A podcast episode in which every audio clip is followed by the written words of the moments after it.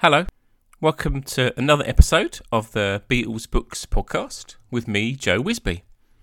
You can find me on Instagram with the account at Books Beatles, where I'm archiving and discussing my collection of Beatles books. I'm joined today by Andy Miller to discuss Hunter Davies' 1968 authorised biography of the Beatles.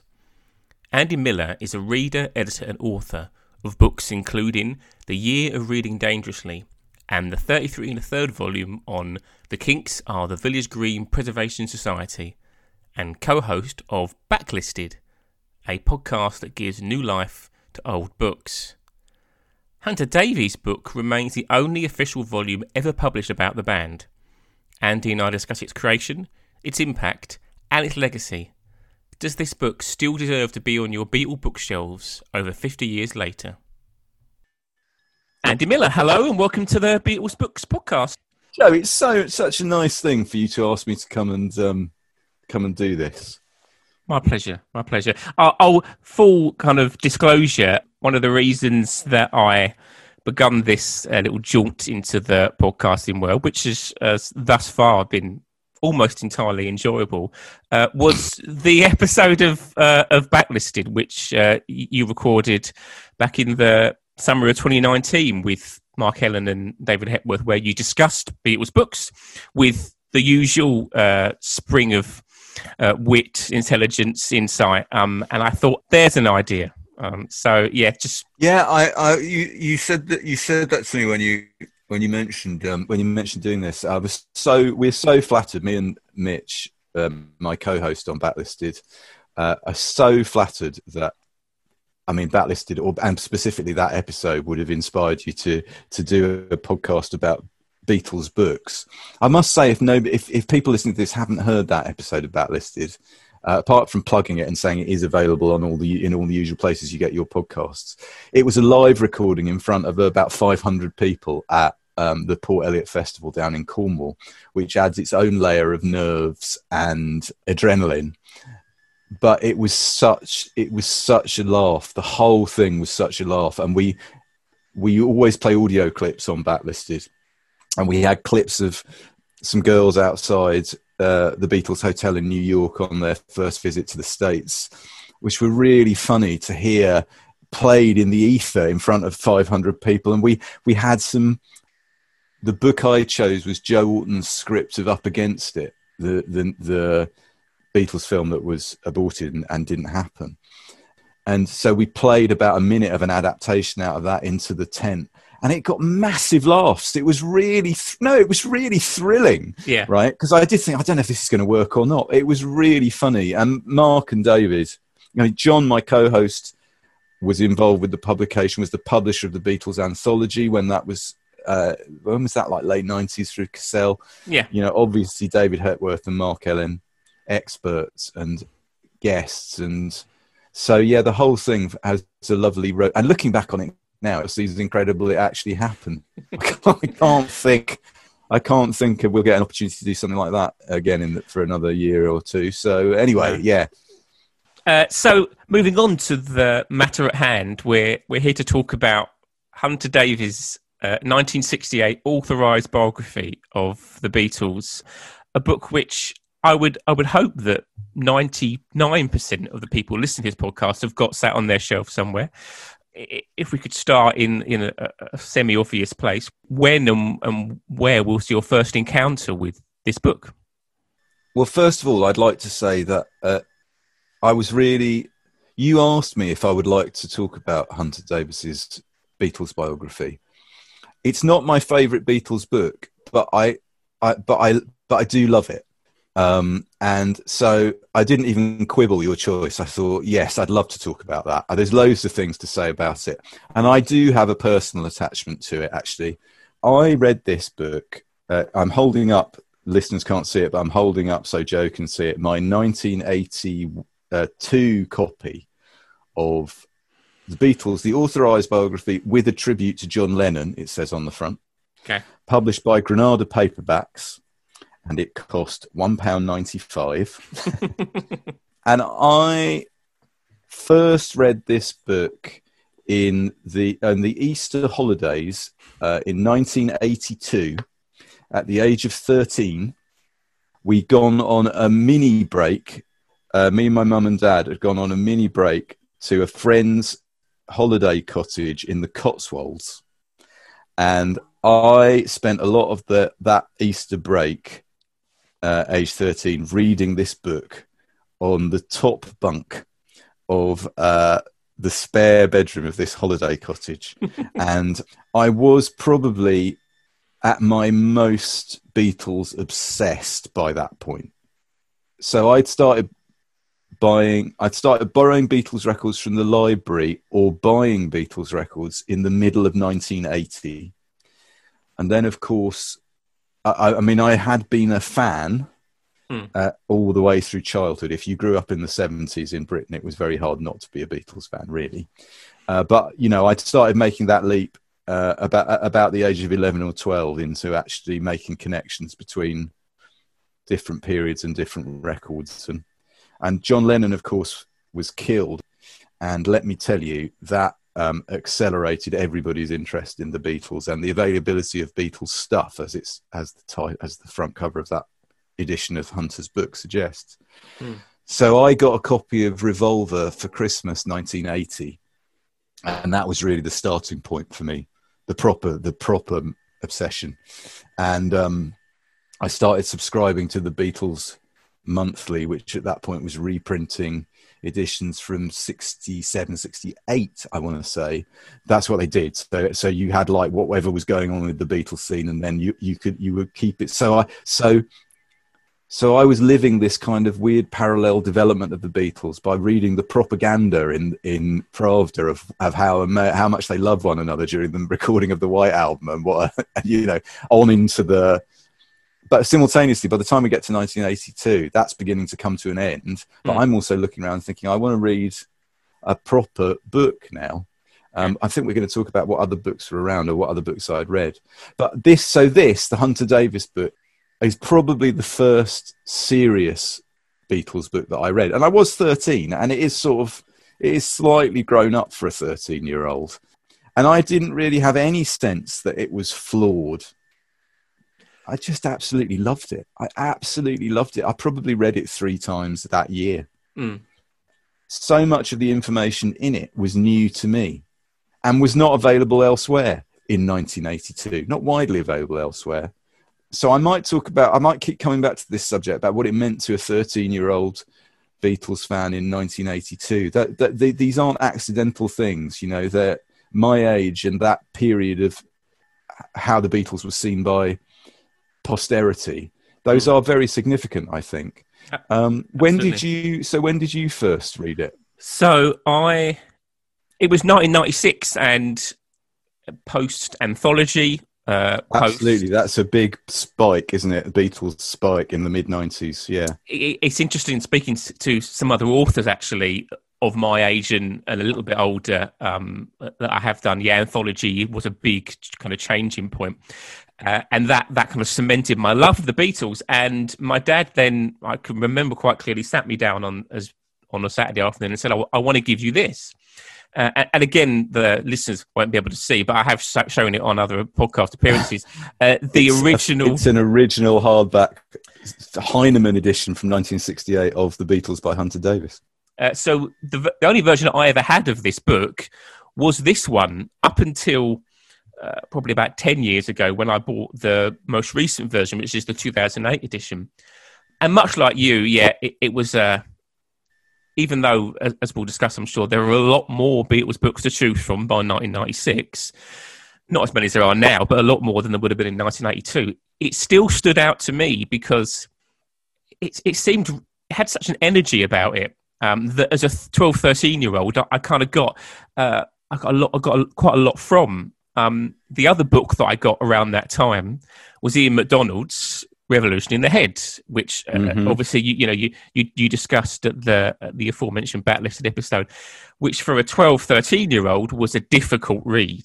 Um, was it? Uh, yeah, I, I, yeah, I, found it quite difficult to. Yeah, I can um, imagine. Uh, whereas this, maybe in comparison to Ian MacDonald's book, seemed quite seemed quite easy to read. So yeah, it, it had a real, I think, vitality. I think really came across, and Yeah, a, yeah, a little a little bit of, of an innocence where I wasn't aware of all these other, you know, I didn't know anything about different narratives of Beatle history. Um, it, it was just a book about the Beatles, and I I mean, it's slightly different in the mid 90s. There were a lot more Beatles books by the mid 90s than there were in the early 80s. Hmm. Uh, even though there were more Beatles books in the early 80s than there had been in the 70s, you know, clearly Lennon's death was a sort of gold rush, actually, for it's around that time that lots of people from the Beatles' various inner or outer circles start publishing their their memoirs, and there's books of interviews, and there's all sorts of cash-ins. But you know, the other book that I will come back to Hunter in a second, but the other mm-hmm. book that I read and loved, read repeatedly, the Beatles: An Illustrated Record by Roy Carr and Tony Tyler, and I hadn't appreciated uh, until I was preparing for for this, Joe. This was a massive bestseller. Did you know that? not at all. in the 70s, this sold about a quarter of a million copies. The Wow. Beatles, the illustrated record. And for anyone who doesn't know it, it's, it's it is the thing it says it is. It's a big square book of pictures of Beatles LP covers with a kind of critical assessment. But even that book, a book like that, was incredibly valuable in in the 70s and 80s because it was a place where all the information was. And to some extent, that's really true of Hunter's book even in the early 80s, there weren't loads of places where you could find out just the basic facts, however partial Hunter hmm. might have been. Actually, I thought one of the things about it, Joe, rereading it, hmm. was although there are gaps, which we'll talk about, certainly in terms of going out and getting the facts as a newspaper reporter, which is what he was in the mid 1960s a lot of other Beatles books are massively expanded versions of of his basic mapping of the story. And what I thought was interesting reading it again was how the beats of the story, which Hunter, to, let's be fair, is the first person to write them down in this way, pretty much. Yeah. It's still the template by which most other people tell that story, right? Is that fair? Do you think? I think that's absolutely fair. Yeah, I think it's um, it's probably the most influential of of Beatles books uh, that you can think of. Really, I mean, I'm sure we'll talk about um things like Shout and uh, and and other books like that that um that came later. But really, this, as you say, this set the yeah the template out for a vast majority of biographies. Um, you know, even you know, you were talking about cash-ins a little bit around the early '80s.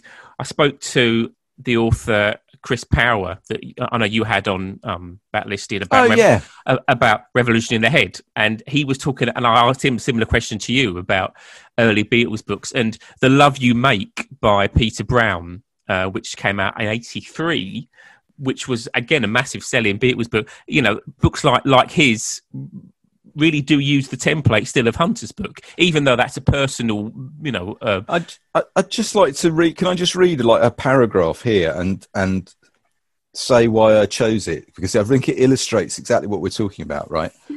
I want you to I want you to imagine that few people knew this information in 1968. This hmm. is the beginning of chapter two, and the chapter is called John and the Quarrymen. So he starts the book by he gives basically two chapters to each Beatle in childhood and growing up. So we haven't yet met McCartney or Harrison or or Starr. So he's he's he's expanding on what he's written about Lennon's childhood. The chapter starts Quarry Bank High School, when John started there in 1952, was a small suburban grammar school in Allerton, Liverpool, not far from Mimi's house. It was founded in 1922. It's not as big or as well known as the Liverpool Institute in the middle of the city, but it still has a good reputation. Two of its old boys went on to become Labour government ministers, Peter Shore and William Rodgers. Mimi was pleased that he was at a local grammar school rather than one in the city. She thought she would be able to keep an eye on him. Pete Shotton went with him to Quarry, but his other close friend, Ivan Vaughan, went instead to the Institute, much to his relief. He was the only academic one of John's gang. He knew that going with John would make all schoolwork impossible, but he was still accepted as a member of John's gang after school hours. Ivan began to bring boys back from his school to join John's gang. The first one I brought was Len Garry, but I didn't bring many. I was always very selective about people I brought to meet John. Now, to us in 2021, that sounds prosaic. I can tell you from a point of view of writing, there's a lot of work gone into that to be sufficiently confident with the facts to present it in that kind of a chatty way. And it's actually packed with information that uh, j- judgments about types of school, Hmm. areas, founding, social detail, personal detail. Hunter Davies was a very successful journalist because he was very good at journalism. And actually, one of the ways in which this book still excels is its journalistic method. And we'll talk about, I think, the different ways that the journalistic method is expressed in the book. But Mm. there's a good example of it, right? Mm. That's clean, fact based, research based storytelling. Um, and I thought that still works really, really well. I agree. You know, think about those names there that you mentioned Len Garry, Pete Shotton, names now that we all know. I imagine that in 1968, nobody would have known Yeah. those names. And and Hunter's editorial decision to put to push those forward Hmm. as sources and eyewitness accounts, we take that for granted. And what I found so interesting was I was constantly asking myself, "Yeah, that guy," and then thinking, "Yeah, but you're the first person to have identified that guy as somebody worth talking to or listening to." Yeah. And uh, so I think Hunter deserves a lot of credit for that for a start, Hmm. right? We, we Yeah. stylistically we can go on and talk about that, but but in terms of doing, also I'd like to make the point.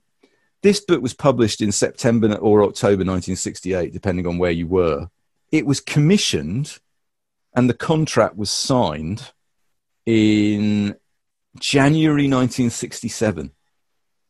And such is the turnaround time on a book. Basically, things probably haven't changed, but approximately nine months to a year. He will have had to turn in the manuscript for it in early 1968. So that is a very tight schedule to Mm. go, even with the cooperation of your sources, to go off and do all that legwork and write a, a, a 400 page book by I think the afterword he signs off at the end of the book is like March 68 or May 68. Actually, there are two different ones Right. depending on who he was updating for. But you know what I mean? I mean, Yeah. he basically had to write the book in a year, Yeah. and that is that's no mean feat. And and I never get the sense that it's a piece of hack work, right? No, I agree. I agree. Uh, just a, a- line or two on on on Hunter and the I suppose the creation of the book. Um, I, d- I looked into a little bit of the the history of it. Um, so Hunter was a relatively, I think, well known journalist, as you say at the time. Hunter was had some Sunday Times column. Yeah. you're right, which meant that he he he was he's kind of a he inherited it from somebody else. Right. Okay. You're right. It gives him a, a, a basically a key to personalities who were considered newsworthy that he might be able to write about for the Sunday Times. Uh, and I, I think he. So I think that that was his. I think, I think his name must have been relatively well known around the time. And that, from what I can gather, from what I've looked into, he initially approached Paul McCartney uh, to provide some music for "Here We Go Around the Mulberry Bush," which was Mhm. uh, a, a novel that he'd written that was made into a film uh, that that year, 1967. Um, which I think Traffic did the music for in the end. I, I Paul obviously wasn't interested in uh, in in writing music for that film. He just It's written very, it's a very, it's the Spencer Davis Group. It's a brilliant soundtrack. Here It's we go. Davis Group. It's a Yeah. much better soundtrack than it is a film. much as I love that film, yeah nevertheless. yeah Um, but yeah, but the thing about Hunter is he's kind of the coming man, right? This is always hard to use this word without it seeming pejorative, but he's a hustler. He's Mm. obviously, a, he's, you know, he's an ambitious young journalist. He's written a, a, a sexy novel that has been optioned for a film. He's not, you know, he's prepared. He's got enough um, chutzpah to approach Paul McCartney and say, "Do you want to do the music?" I mean, he's he's right, and he's so he sees there as an opportunity. Why isn't there a significant Beatles book? Mm. And so he approaches McCartney, and McCartney goes to Epstein, and Epstein says, "Yes, I suppose we ought to have a book." Basically, is that it, it seems to me is how that's work, right? Yeah. Were you were you surprised that?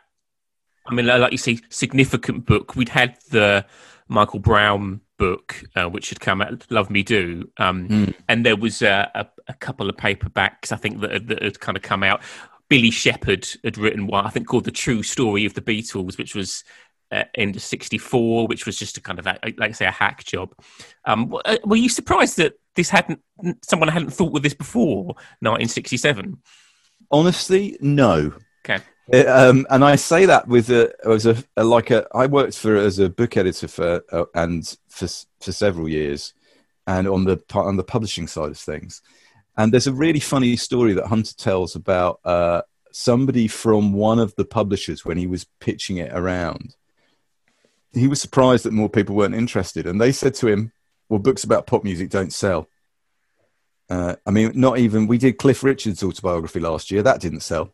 Now, to us, that seems absurd, right? Because mm. like that you would compare those those things. But I can totally see that publishers saw the Beatles. Everybody saw the Beatles, even when he was writing this as a fad, and a fad that would become, you know, wouldn't last. That's how the Beatles. That's how the Beatles saw it.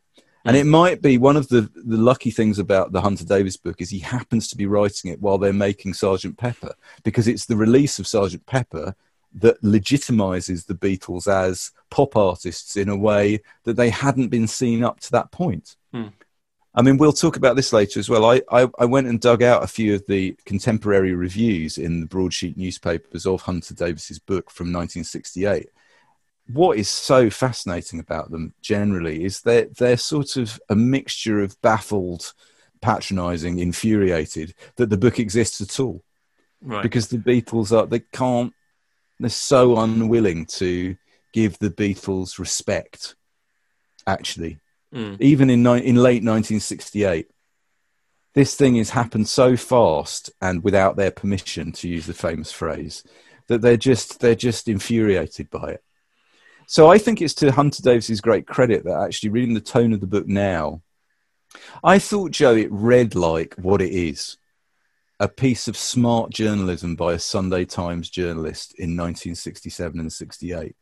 And remember, the Sunday Times in the 60s, the Sunday Times colour supplement in particular, was quite a, an ambitious undertaking and had a kind of new journalism feel to it within the framework of the British press. Mm. Nevertheless, it was interested in ideas and in new things that were happening and in writing about them with intelligence.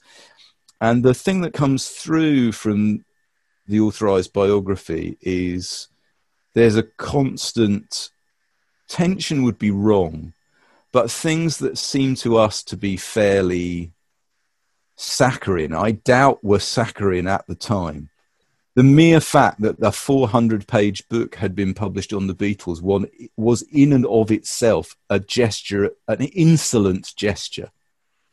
I wonder what you felt about how Lennon famously, I mean, because he slagged everything off. Yeah. You know, said it had been bowdlerized and, and sanitized.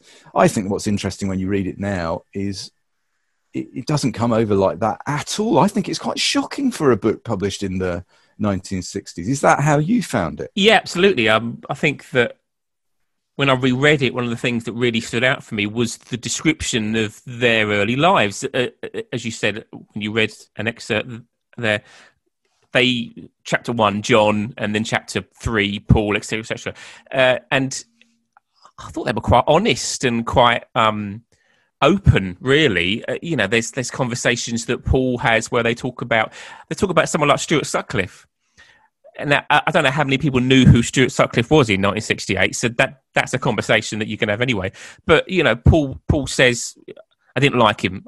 I didn't get on with him." Um, when you mm. compare when you compare that to going back to the mid 90s, the anthology interviews, uh, and obviously Paul's asked about Stuart Sutcliffe then, and he says he says something like, um, "I wasn't very sensible, but hey, who's sensible when I'm when they're 17? Certainly not me." Which is uh, another 30 years or so of, of media savviness from, from, from Paul there a little bit and a, a, reflection of getting older. But I think if you compare some of the comments that they make about their early lives, about their relationship with their uh, each other even and their parents etc I, I, think it's quite unvarnished compared to some of the stuff that they came out later a, there's a bit where mccartney says reveals that he lost his virginity at the age of 15 to his babysitter which let me tell you to a to a 13 year old in 1982 was an eye popping detail. And yeah. the fact that I, the fact that when I read the book again, I was waiting for that bit to come up because that's sort of, I can remember that lodging in my brain at the time. Mm, mm. And that was not a thing that pop stars in 1968 talked about. The, the other thing I, that struck me rereading it, which in a way didn't, in 1982 didn't mean the same thing, but you know, he's interviewing Lennon in Weybridge or mm. George in Esher. Invaluable, you know, first-hand reportage, which we'll we'll come on to. But also how young the Beatles are. Right? How how old is George when he's being interviewed for this? He's like he's like 24 or something. 24, 25, yeah.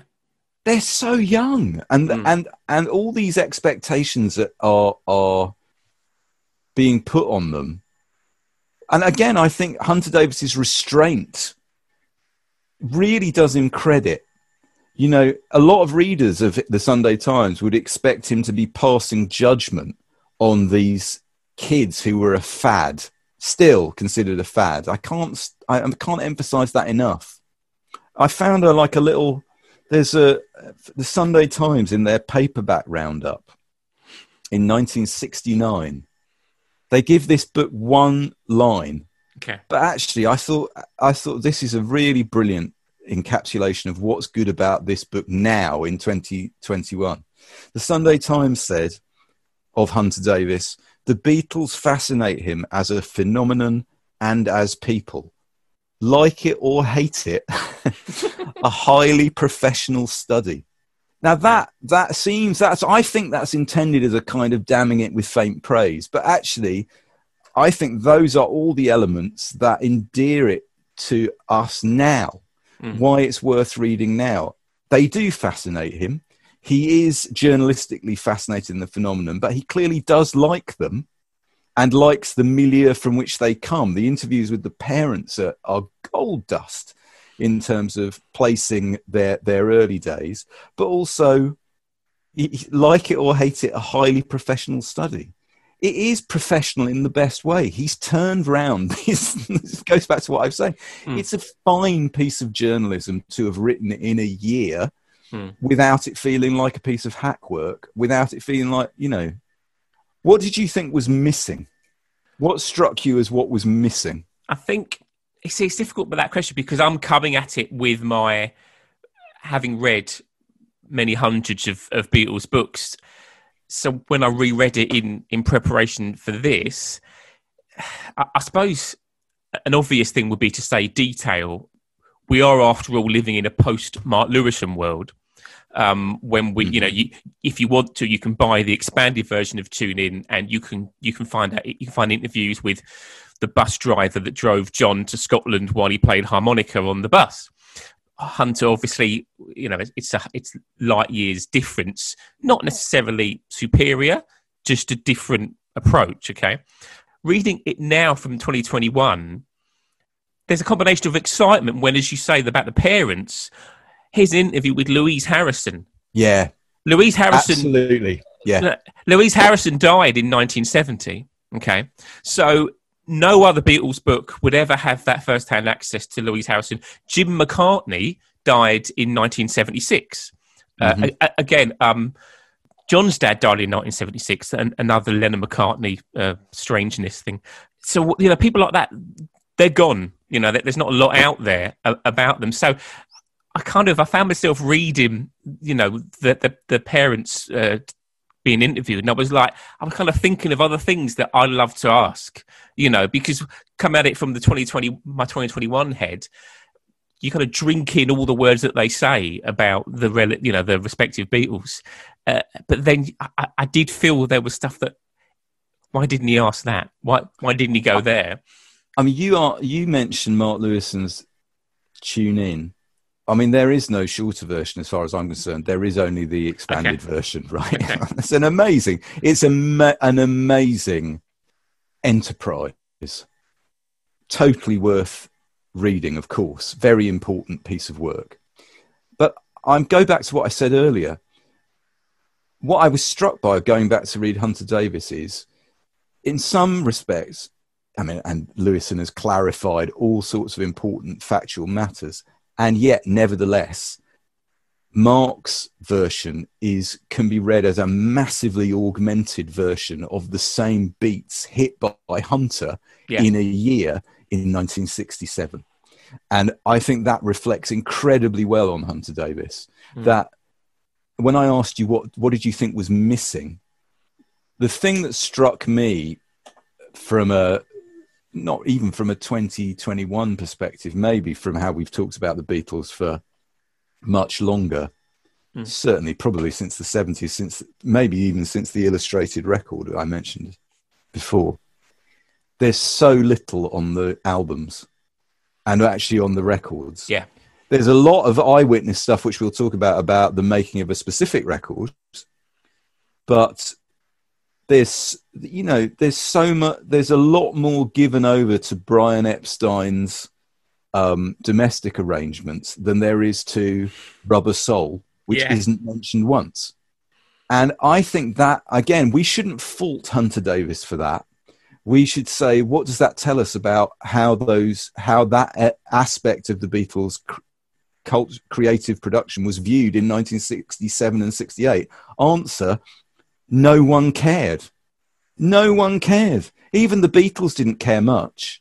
You remember on the anthology, George says when they when they get to Rubber Soul and Revolver, he says, "I I get these two mixed up. I can't really remember which is which."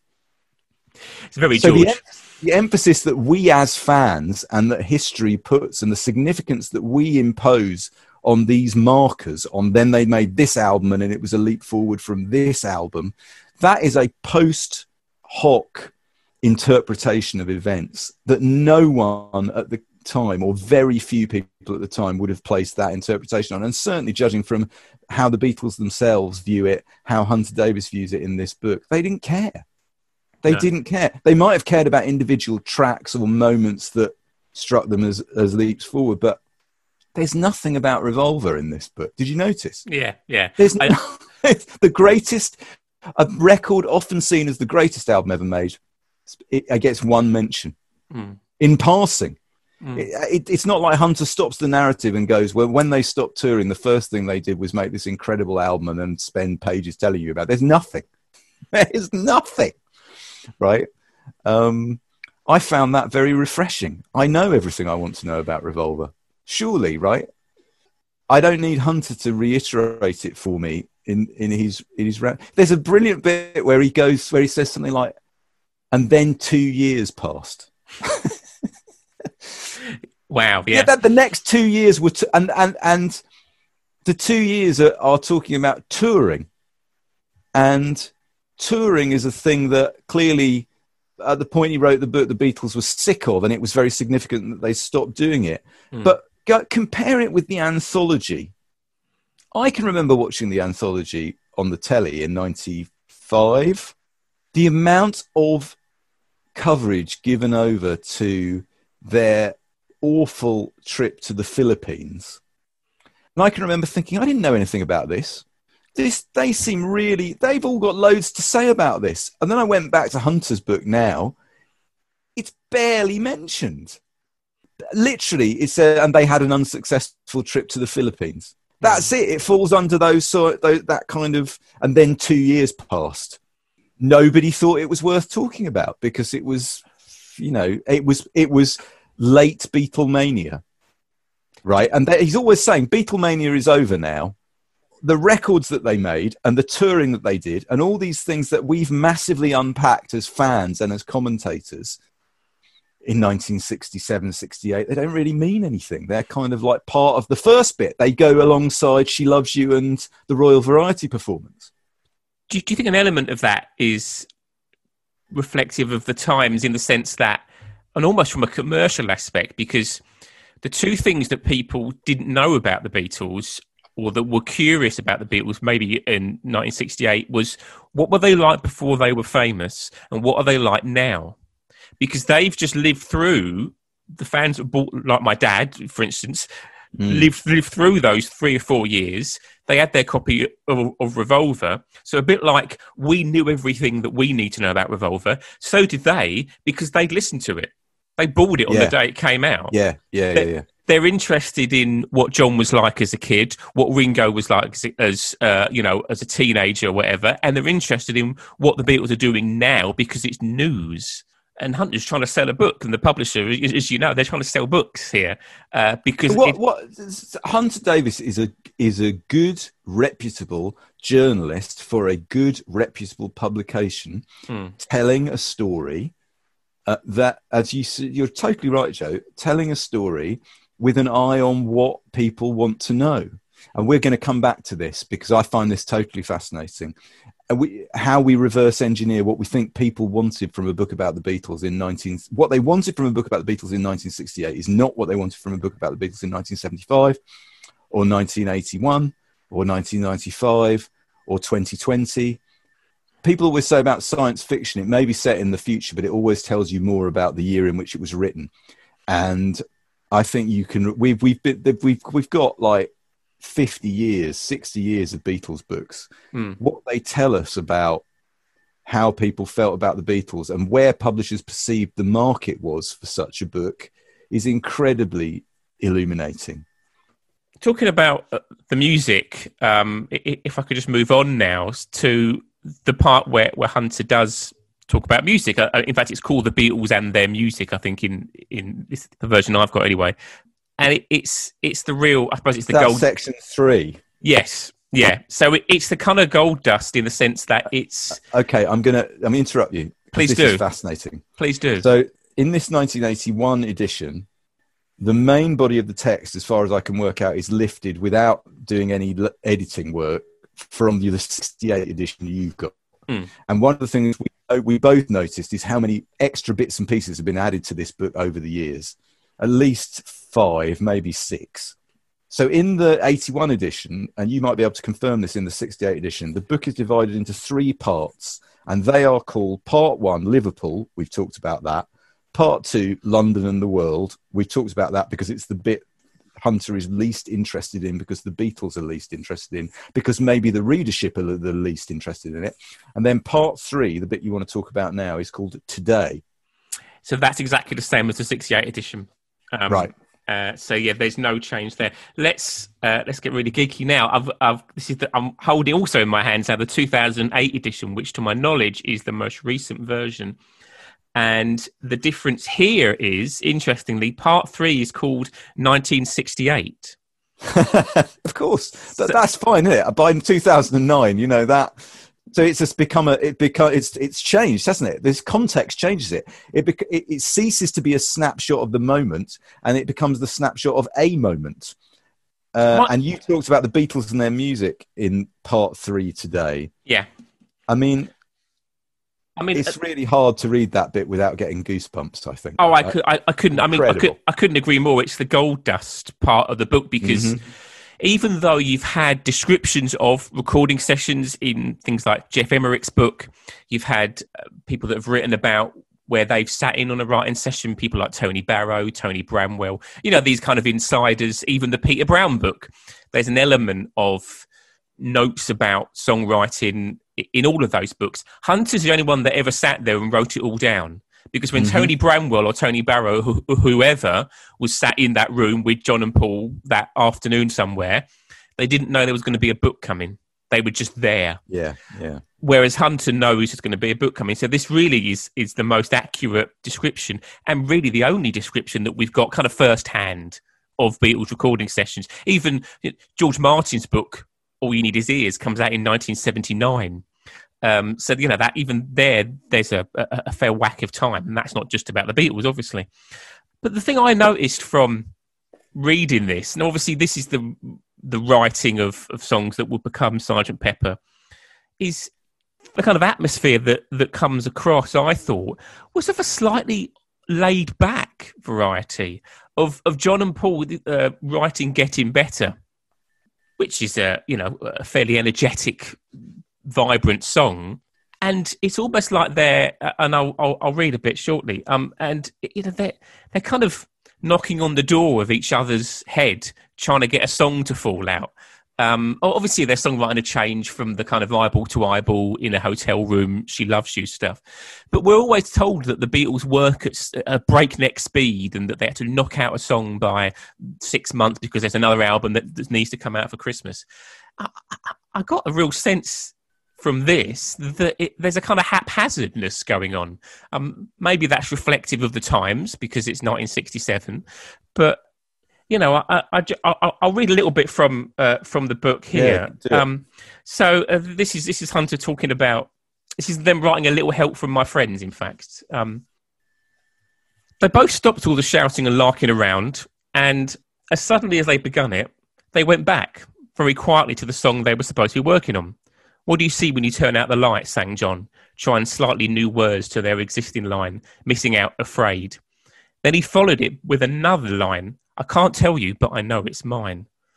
Paul said, Yes, that would do. He wrote down the finished four lines on a sheet of exercise paper propped up in front of him on his piano. They now had one whole verse as well as the chorus. Paul got up and wandered around the room. John moved to the piano. Mm. How about a piece of amazing cake from Basingstoke? said yeah. Paul. Taking down a piece of rock hard cake from the shelf. It will do for a trifle, said John, Paul made a face. I mean, as a description of, of a writing session, it's not quite. I don't imagine Rodgers and Hammerstein kind of, you know, wrote songs like that. You know, I, I think that's a that's a, such a fascinating window into, I, into them. One of the things I, I've got another little bit here, Joe, which I rem- can remember reading in 1982. Again, a bit I can remember reading in 1982. Isn't that amazing? 40 years ago, I can remember reading it from the same section. Paul came back and played his songs with Jane singing a la la la accompaniment to all the friends who dropped in, especially when they were going to launch into some saga of the things which had gone wrong when he'd been away. Macca says, No, don't tell me, listen to this instead. Then he began a song about Rocky Raccoon checking into his room and finding only a Gideon Bible. At the rhyming of Bible with rival, he gave an apologetic grimace. He'd also written a song about junk in a junkyard. He paused in the middle of singing a line about broken hearted Jubilee mug to say, Wasn't Jubilee a lovely word to sing? Then he had a song about a girl sitting in the distance with a red umbrella. It had few words, but lots of la las. Now, it's a lot there.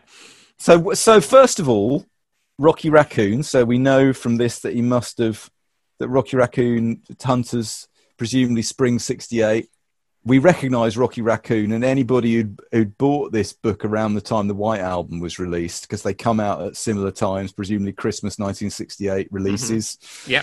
They're going to go, oh, yeah, Rocky Raccoon, that's on this new album. Junk, they won't know what that is. And as a kid in 1982, I can remember thinking, Junk, I wonder what that is. Right. You know, it was not for many years, funnily enough, do I then when I buy a copy of McCartney, I go, oh yeah, there's, there's this song about junk in a junkyard. I hope somebody listening to this will be able to tell me what the song about a girl sitting in the distance with a red umbrella is because me too. it haunted me for 40 years. What is it? We don't know. I can't it's, think of anything. But I, I i agree with you completely. Going back to it and reading that section is if anything, actually, it's more magical now than it was when I first read it. It also gave me a sense that I think the book does really, really well of capturing the, the moment of what what it was like to be in or around the Beatles in the wake of the death of Brian Epstein, which is when the book is researched. So, you know, through 1967 into early 1968 you know, Lennon seems quite chippy and McCartney seems quite McCartney-ish and George seems quite sanctimonious. But at the same time, you get the sense that they've only got one another. Did that? Did you feel that? That the sense that being in the Beatles was nobody knew what being in the Beatles was in this period. That there were all these people who wanted to exploit them or get something from them or Yeah. or use them and they could only really communicate with one another or trust one another. I think that comes over really loud and clear in the Hunter Davies book. I couldn't agree more actually, because another passage that I was I was going to read actually, and that we can talk about a little bit now is that Mm. the, the chapter titles are just John, Paul, George, and Ringo, much like the titles at the beginning of the book, which is a nice kind of circular um, uh, thing there. Uh, uh, uh, is when he talks to John, Uh, and John, don't forget, within a year of this, maybe eighteen months of this conversation happening. We're told anyway, isn't desperately interested in being in the Beatles, maybe. But this is what he Mm. talks. This is what he says when so Hunter's talking to C- Cynthia as well at, at the same time because both their voices are heard. Is this Um, I think it's going to be? This is really, this is really, oh, it's Now- really grim. This, I think. Well, uh, uh, yeah. Well, this is this is the bit that, that I thought kind of came across. Um, Cyn says, "What I would like is a holiday on our own, without the Beatles. Yeah, just, yeah, just, just yeah. John, Julian, and me. You what?" said John, smiling. Not even with our Beatle buddies.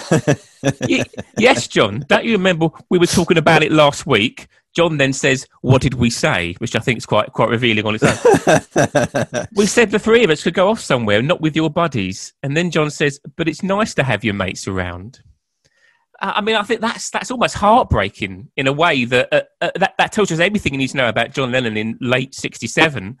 We know that he's in a bit of a funk, yeah, maybe at that point. You, you know, the photo people talk about the photos of 1980. He, look, he looks bad. If you look at the photos of John at the Sergeant Pepper announcement at, at Brian's house uh, in in the middle of '67, I think he looks quite drawn. He looks quite Mm. you know quite unwell. mm. Um, I think that you know it's nice to have your mates around.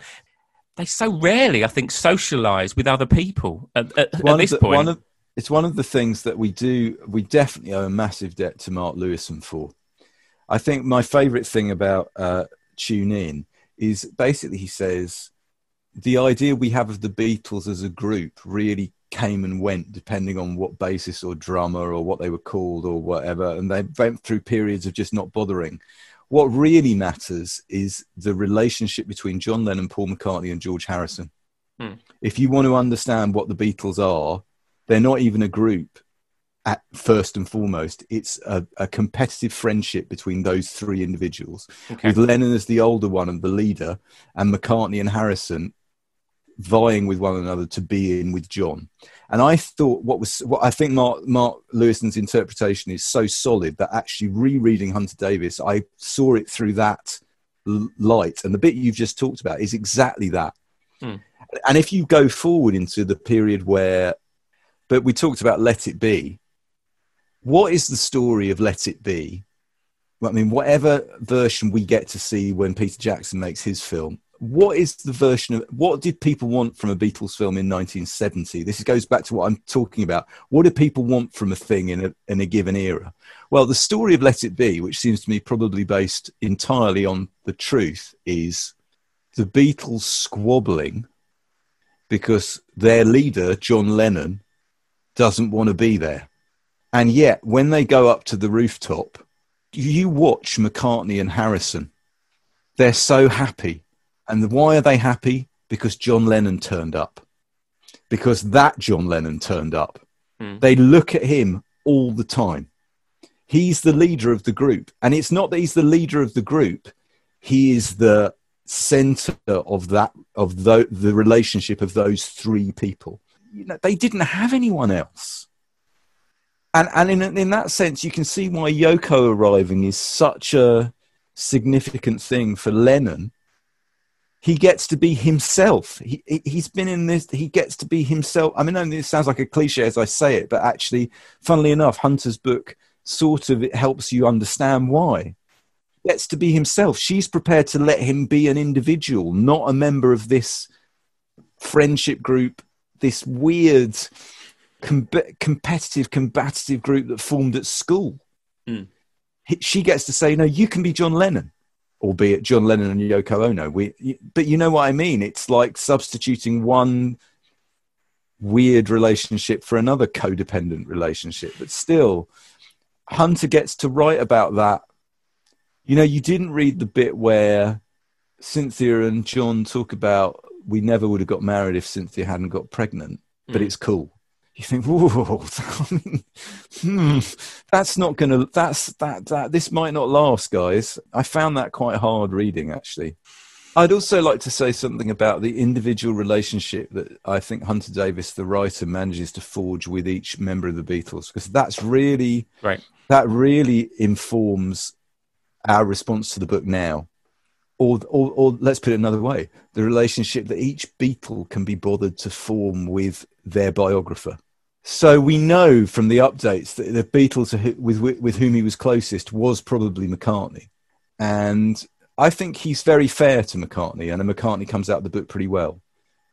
Ringo, I don't think he's got a lot to say about Ringo. I think Ringo's happy not to have a lot said about him. I, I, I you know, that doesn't need to be a terribly complex relationship. Lennon, I don't think he, I think he's scared of Lennon, like so many people were. And Harrison, he doesn't get at all. And I, I feel quite sorry for George because I feel like Hunter probably caught George at his most spiritually earnest. Yeah. And least tolerant.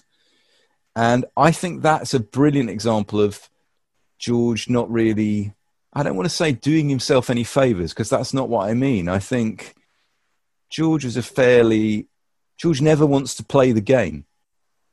Ringo does, McCartney does, Lennon does while pretending he doesn't. George mm. doesn't. And and you can see that in the anthology. I watched the anthology with my son again last year because he's a Beatles fan. He was very interested in watching it.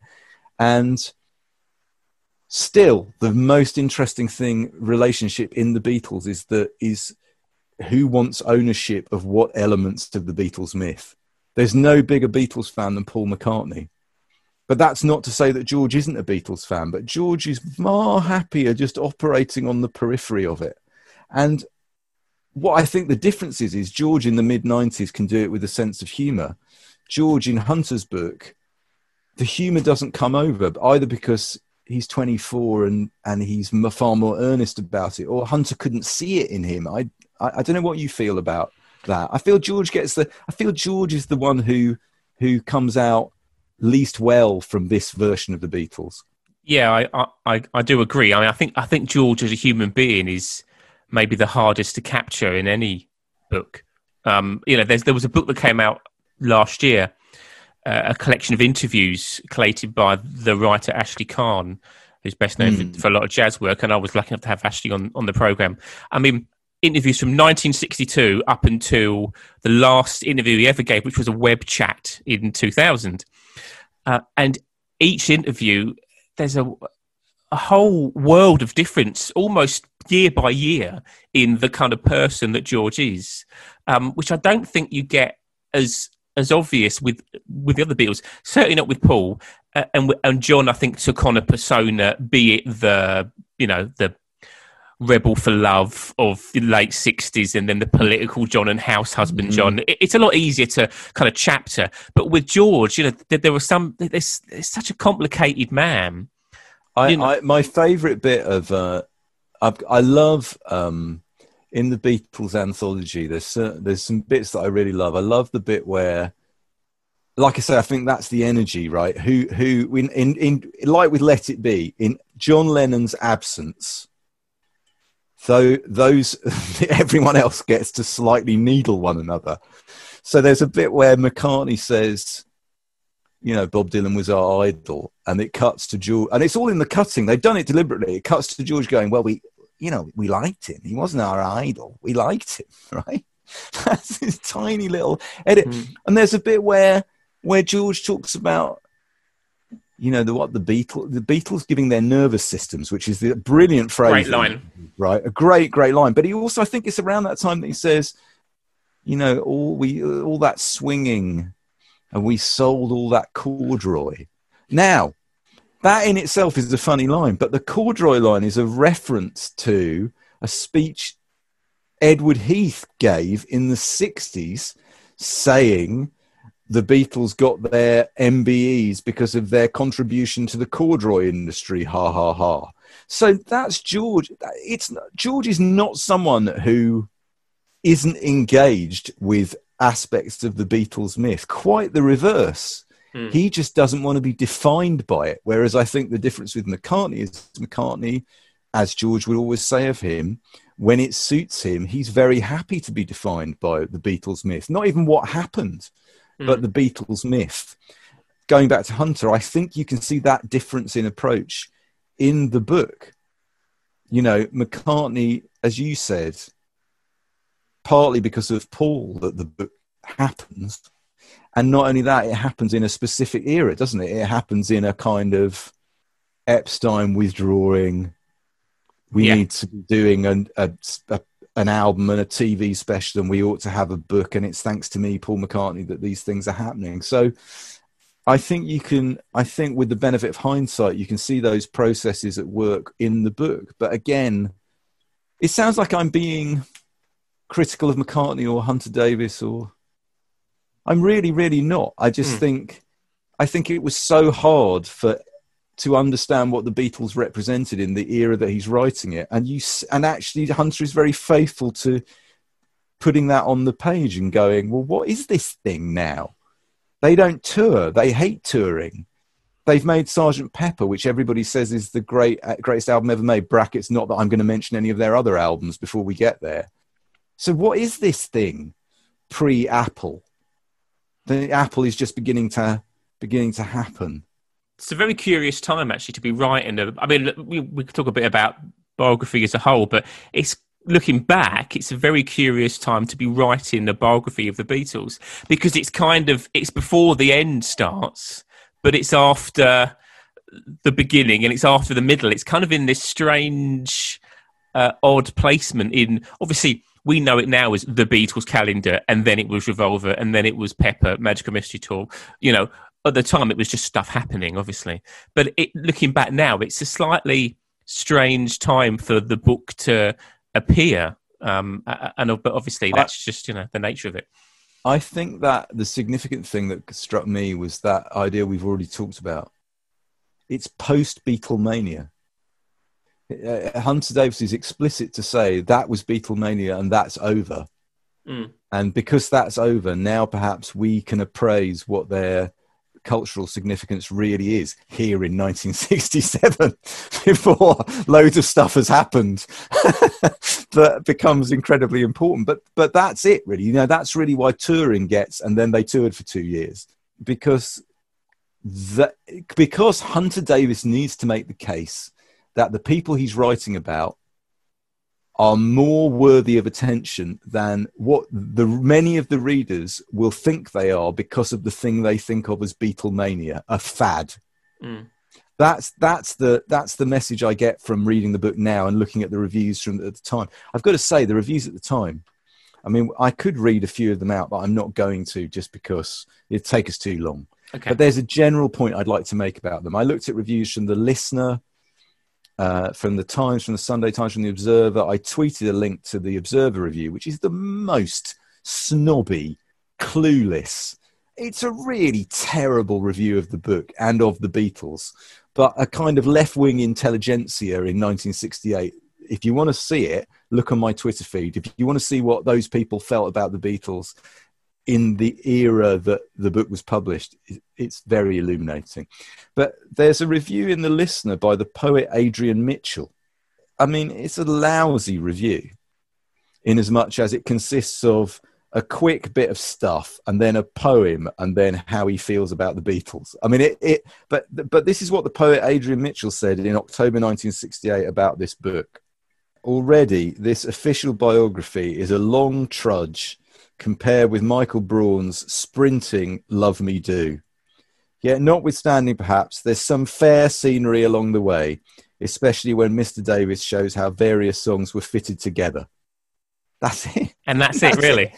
And the rest of the review is a poem, and then a thing about the Beatles should make a record called Enoch to stand up to Enoch Powell. I mean, that's not that's not to say, you know, that's not to say that's wrong, but the the reviews are not good. I've got another one here by from this is by Irving Wardle in the Sunday Times. And let me add to this that Hunter Davies's book was serialized for four weeks in the Times prior to publication, which indeed is probably how they made a lot of the money back.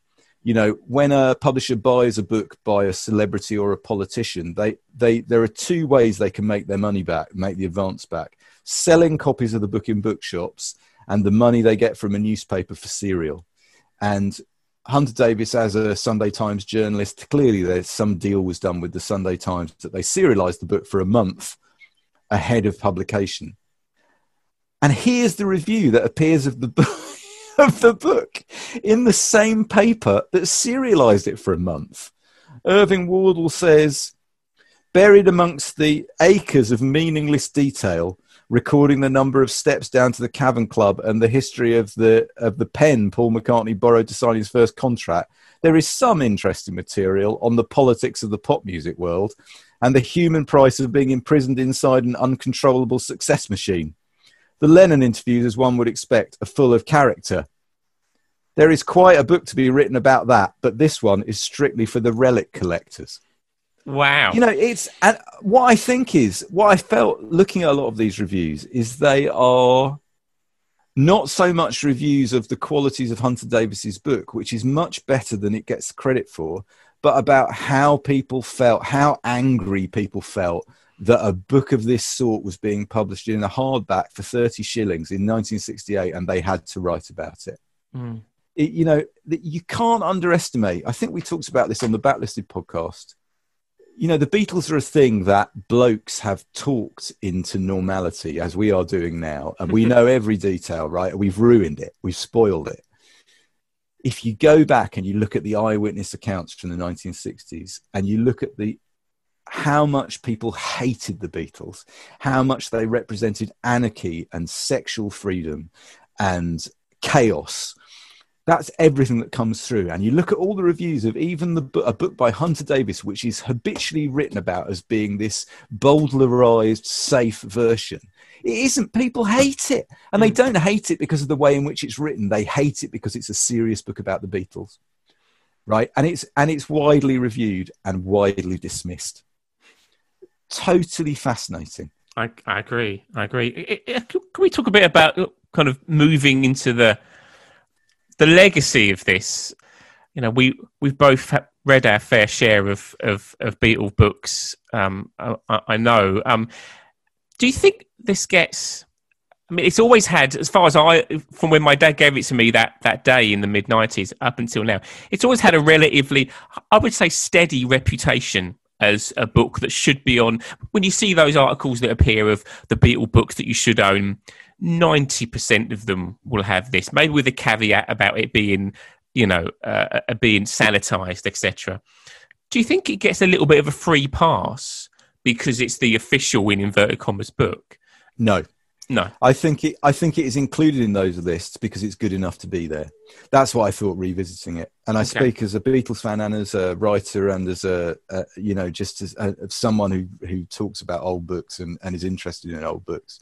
I think the thing that's most in. I think there are three reasons why it deserves to be there. The first is, as we've talked about, he does the groundwork he does he does a lot of the he establishes a lot of the beats in the Beatles story that everybody else subsequently follows, and he did it in a year. So there's that. The second thing is the reportage is incredibly important. The scenes you were talking about, Joe, about uh, you know we don't have those eyewitness accounts; they're part really from him, mm. and so that stuff is is spine tingling. But I think there's a I think there's a a third reason, and it goes back to that Sunday Times about the Beatles summation. The Beatles fascinate him as a phenomenon and as people. I actually think there's more generosity towards the Beatles and more willingness to see them in the round in this book than there than there is in many other books, be they negative versions of this material or more positive, blindly devoted versions of this, this material. What struck me really, this is one of the best depictions of the personalities of the Beatles that to this day exists. If I, I think you would be hard to quibble with the portrayal of who the Beatles were in 1967 and what it was like to be one of them in 1967. And actually, it's surprising how much is there you know, for all the stuff we talked about, stuff that's been left out, actually, most of it's there. Most of it's there. Most of the story is there. Their personalities are there. His interpretations are not, you know, we could quibble with anybody's interpretations, but actually, they're they're pretty, they're pretty rock solid. I think. Mm. What do What do you think? Do you think it deserves to be part of the canon still? Absolutely. I couldn't. I, I think it's. Do you know? I, sort of started to express a little bit of doubt about it um, before I reread it again because I hadn't read it for about ten years, maybe, maybe a bit less than, maybe about eight years. And I thought, obviously, when I knew we'd be doing this, I, I, I picked it up again, and yeah, it, it actually seemed maybe from what I was saying before about having read things like Mark Lewisohn's book and many, many other books about the Beatles. There's such a conciseness to this. There's such a it's a little bit like some of the beat Beatles music in the sense that it's you know it's kind of a two and a half minute yeah. song. You know what I mean? It, yeah. it tells you what you need Spot to know. On.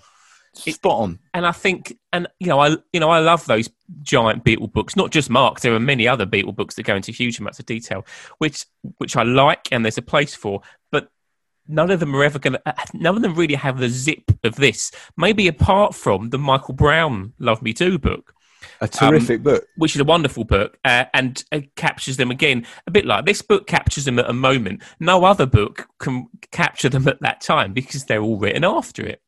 Um, I thought it zips along with such energy uh, and such impact throughout most of it that even though there are times when I'm thinking with my 2021 head, oh, I'd love to know a bit more about that. I wonder what George's mum thought about yeah, this. Yeah, yeah that's the only thing that I kind of got from it, as as, as I said earlier. But I think it's yeah. I mean, I, I think the, I think the thing is, Hunter Davies is a good is a very good writer. Mm. Also, remember who he was when he wrote this. He's pretty young.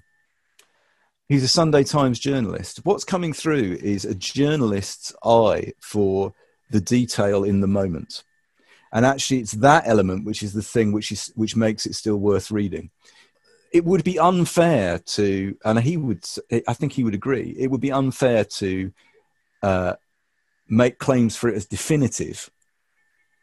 It's not meant to be definitive. It's meant to be a, it's meant to capture them at the moment he was writing about them, and he can't be faulted on that.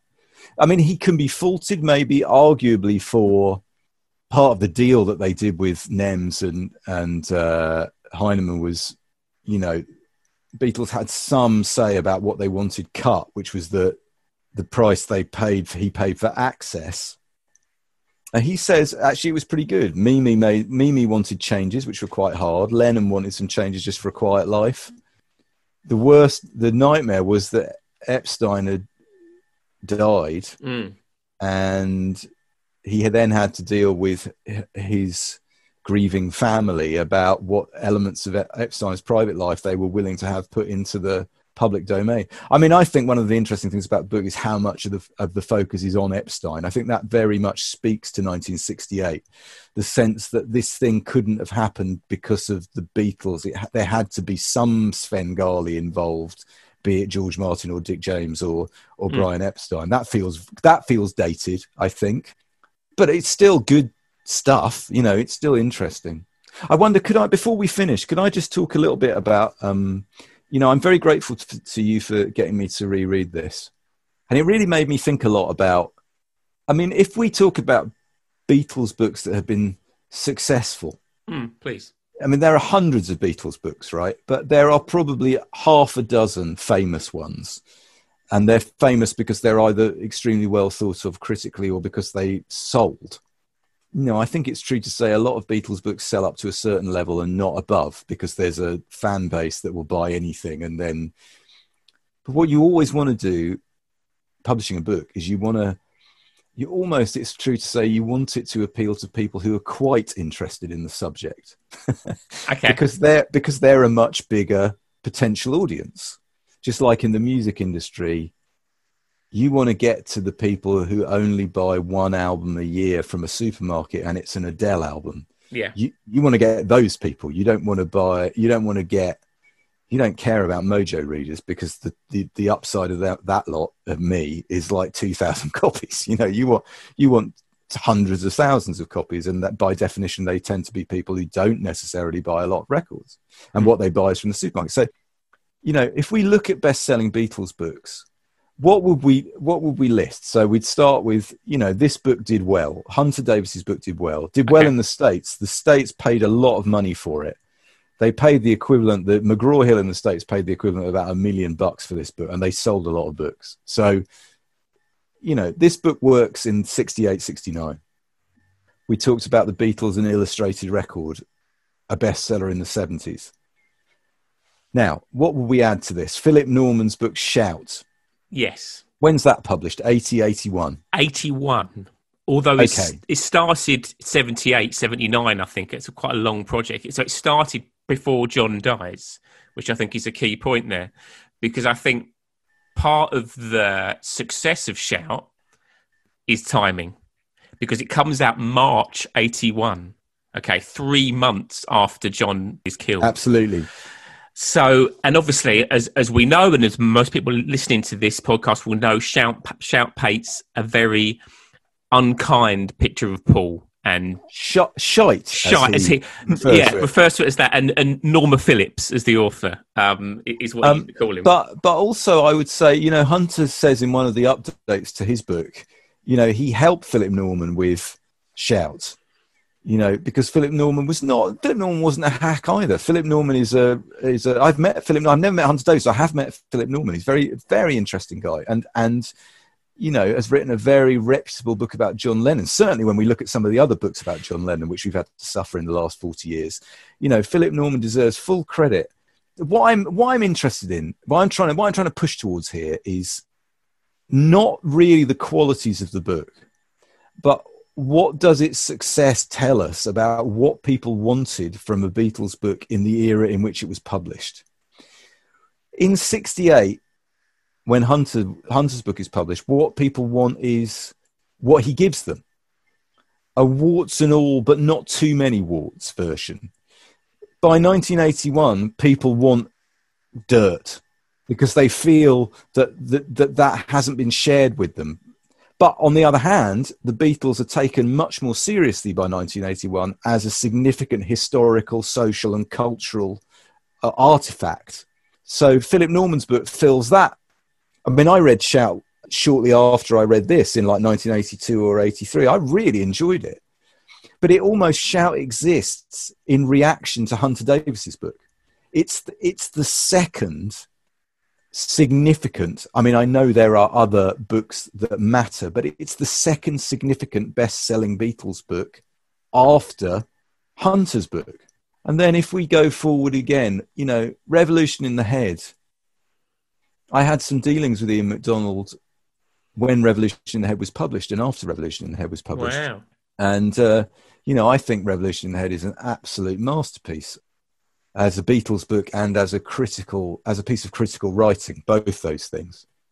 And I wrote a book about the kinks of the Village Green Preservation Society in the early noughties, which owes a massive debt, as many writers do, to the ground that Ian MacDonald broke in Revolution in the Head you know, my book is a song by song analysis of a particular period of the Kinks, trying to put it in context. You know, it's a total rip off of Revolution in the Head. And I'm not, I'm, I'm one of many people who did that. So Ian invented a whole genre.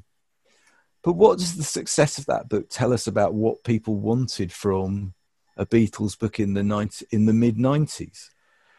You know, what they wanted, they didn't want Shout anymore. They wanted the anthology they wanted something that took the Beatles seriously as art, right? And and let me tell you, Revolution in the Head was extremely well reviewed when it was published, and sold a lot of books when it was published. There's no sense anymore of the Beatles being a fad. It's read by people like me Oh, you know, you're probably too young for it. Sorry, Joe, but you did say that, you know. But me in my late 20s or early 30s, late 20s, people like Nick Hornby who are in their 30s, that's the Beatles book we wanted to read in that era. And then we go on to maybe Pete Doggett's book, You Never Give Me Your Money. That's an important book.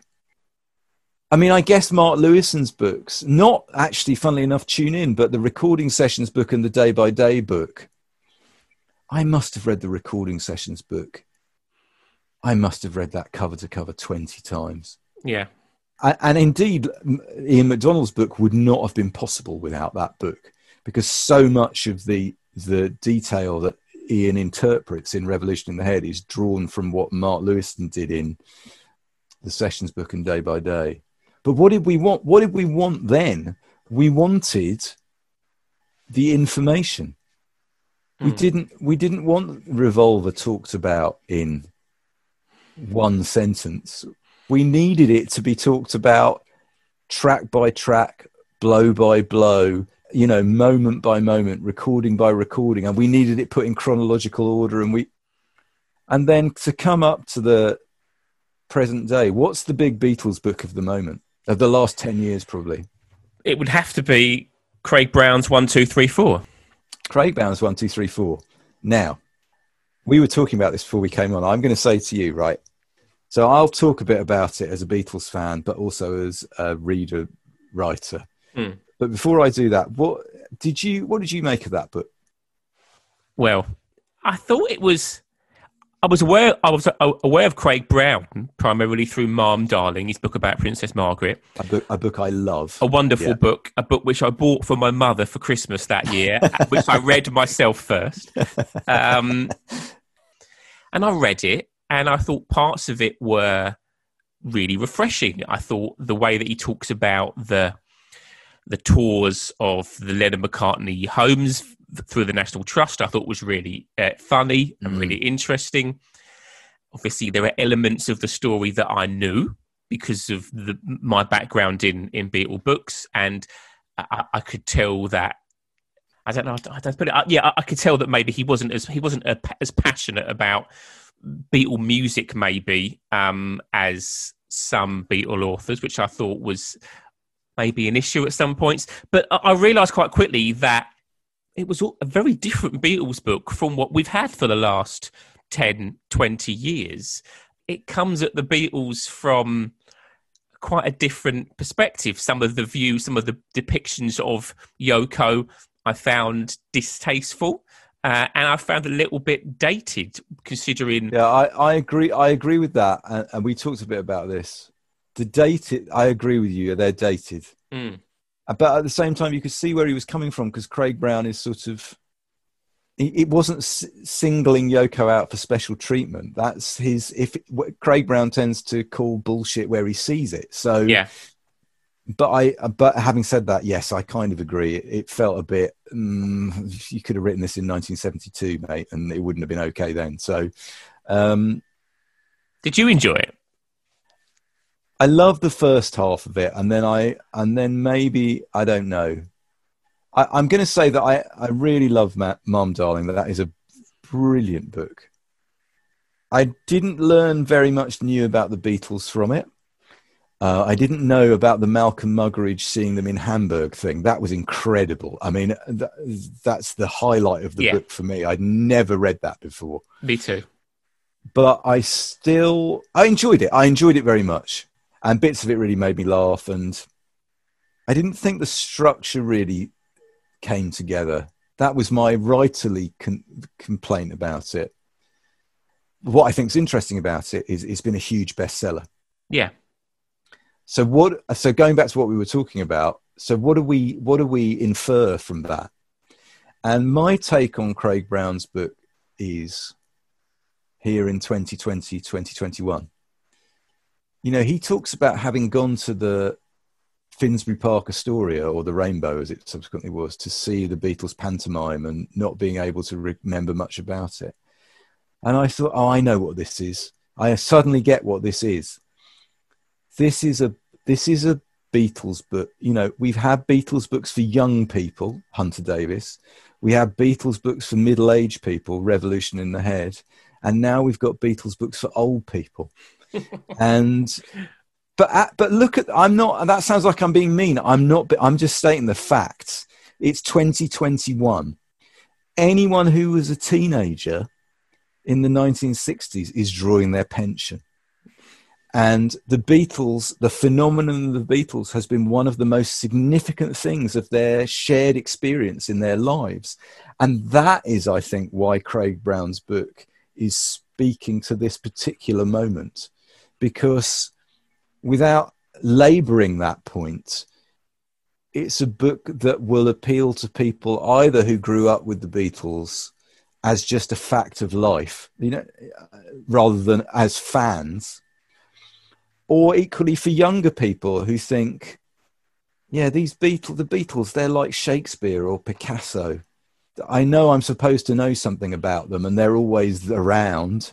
And here's this guy presenting their story in a chatty, bitty, anecdotal, funny way. Mm. But fundamentally, I think it's it's a book written by someone who was a teenager in 1964 and who isn't a teenager in 2021 and i think that's i think that's what the book is really about and i think that's who the book is is talking to what do you I, think I agree the only thing i would add is talking about timing with with books obviously we've mentioned shout was timed yeah. kind of well because you know of John's uh, death, etc.